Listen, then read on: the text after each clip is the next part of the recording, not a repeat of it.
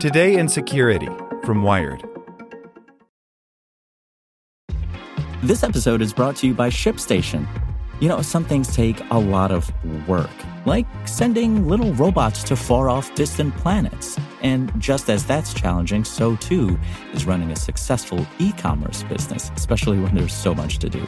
So I want to introduce you all to ShipStation. Now, I love using ShipStation because of its easy to use dashboard, which makes managing orders and printing labels a breeze and super smooth. Oh, and the customer service is just out of this world. It's exactly what you need to help grow your business. Sign up for your free 60-day trial at shipstation.com slash tech news. That's shipstation.com slash tech news. Want to learn how you can make smarter decisions with your money? Well, I've got the podcast for you. I'm Sean Pyles, and I host NerdWallet's Smart Money Podcast. Our show features our team of nerds, personal finance experts in credit cards, banking, investing, and more. And they'll help you make the most of your money while cutting through the clutter and misinformation in today's world of personal finance. You'll get clarity on strategies to help you build your wealth, invest wisely, shop for financial products, and plan for major life events. Listen to NerdWallet's Smart Money Podcast wherever you get your podcasts. Here's today's spoken edition of Wired.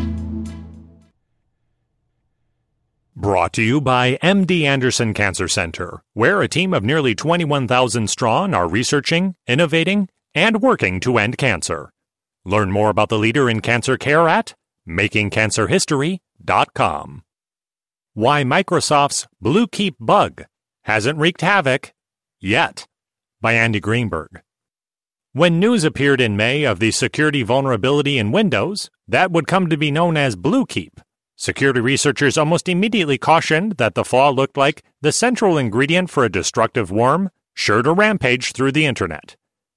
Microsoft issued a series of stark warnings to patch the flaw, which persisted in roughly a million computers. Even the NSA took the rare step of noting the bug's severity.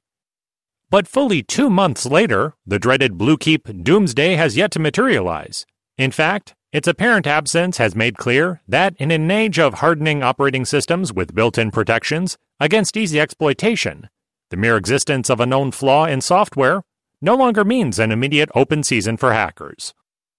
State sponsored groups may already be using it for quiet intrusions, but low skilled criminals have yet to use it for wide scale calamity.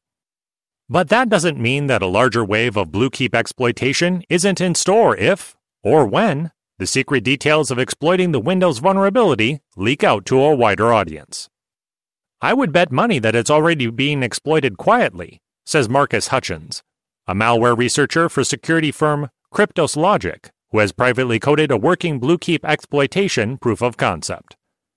Like others who have tested the bug, Hutchins hasn't released his code for fear of enabling malicious use. If the timeline of Bluekeep's exploitation follows three stages white hat hacker testing, sophisticated targeted attacks, and then a wider free for all, we're on stage two, Hutchins says. To get to a worm right now, there would need to be someone with the skills to write an exploit and the motive to make a worm. Until some a hole makes a proof of concept public, and then all the people who don't know any better will make it into a worm. Do the worm. On Wednesday, security firm BitSight released the series of a new round of scanning for the Bluekeep flaw, which affects unpatched Windows machines running Windows 7 or earlier. The company found that about 800,000 computers remain vulnerable to the attack, a significant drop from the nearly 1 million unpatched machines BitSight counted in late May, but still enough to cause mayhem if a worm were unleashed. Security researcher Rob Graham, the founder of Errata Security, found 730,000 unpatched machines in his own scans, down from his May count of just over 920,000. You can download the patch online. According to BitSight's analysis of the IP addresses of those vulnerable computers, individual PCs connected to the Internet via consumer ISPs remain the most vulnerable, with more than 30% unpatched but in other industries like education, government, utilities, and tech firms, comprise close to 5% of exposed machines. That's likely due to sprawling, uncounted inventories of servers and legacy software that's tough to patch without breaking applications, says BitSight Director of Security Research Dan Dahlberg. and that's just the machines that are visible to the public internet, rather than hidden behind a firewall. There have been very few of these situations over the years where a vulnerability has lined itself to be so wormable, Dahlberg says. It's still just a function of time until someone with more nefarious end goals might develop something. The obvious point comparison is Eternal Blue, a hacking tool that was stolen from the NSA by mysterious hackers known as the Shadow Brokers. Publicly leaked in 2017, Eternal Blue was integrated into the WannaCry and NotPetya worms, both of which caused worldwide harm. But thanks to the shadow brokers, Eternal Blue was readily available to anyone who wanted it. Any hacker who wants to exploit Bluekeep has to build their hacking tool from scratch. That requires reverse engineering information about the vulnerability from Windows patch for the bug, which affects a Windows screen sharing feature known as Remote Desktop Protocol, or RDP and that task has proven to be beyond the technical skills of the average cybercriminal or watch the world burn internet vandal, says Marcus Hutchins. It's a very niche skill set, Hutchins says of the RDP reverse engineering, that allowed him to exploit the bug. Attackers that go around mass infecting devices aren't likely to write a Bluekeep exploit. A thin blue line. The gap between the Bluekeep bug and an actual Bluekeep hacking tool comes down in part to the vulnerability's finicky mechanics. RDP includes a series of channels that allow computers to share various information. One channel for visuals, one for audio, another one for file sharing, for instance. But one obscure RDP channel includes a flaw that serves as Bluekeep's initial foothold. The channel is designed to include pointers that can summon up commands from code libraries on the machine a user is connected to. But a hacker can swap them out for pointers of their own, so that they instead run malicious code the hacker has planted in the computer's memory. Also, by loading it via that RDP channel, thus executing their own commands on a victim machine. The catch, however, is that a security protection in Windows known as Address Space Layout Randomization, or ASLR, randomizes the location of code in memory. Even when the hacker has injected their malicious commands, they can't be sure where to point in memory to find them.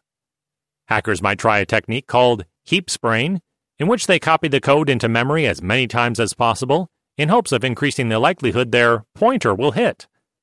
But the result remains an unreliable exploit that will likely crash the computer rather than take control of it.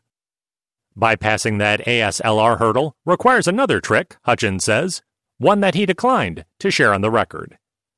There's a much more surgical method that results in a much higher likelihood of successful exploitation, he says, and that trick may be the last real barrier holding back a flood of Bluekeep attacks. Meanwhile, there's little reason to think that stealthy, sophisticated hackers aren't already exploiting Bluekeep in secret, says Jake Williams, a former NSA hacker and founder of the firm Rendition InfoSec. Every nation state with a serious CNE program doubtless has developed their own working exploit, says Williams, using the industry acronym CNE for Computer Network Exploitation. While he's seen no evidence of that in the wild, and nor had Microsoft, when Wired asked the company, Williams points out that the bug can be exploited via an encrypted connection, making it potentially difficult to detect. Sophisticated state sponsored hackers may also be exploiting Bluekeep in just a small number of cases in an attempt to avoid losing control of their hacking tool. Deploying it in the wild is surely seen as risky. You don't want to be in the country that triggered WannaCry 2.0, Williams says.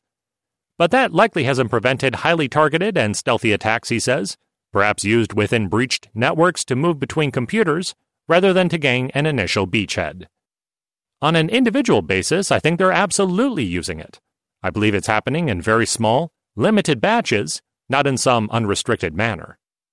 Of course, the most likely way that a powerful Bluekeep hacking tool will leak out to the public remains that a security researcher or white hat hacker lets it slip onto the internet, where it can be repurposed by all manner of malicious actors, a line that could still be crossed at any time. The restraint in the security research community has been intense. Many people have reliable exploits, but nobody wants to be that guy by releasing it, Williams says. Sooner or later, that will change.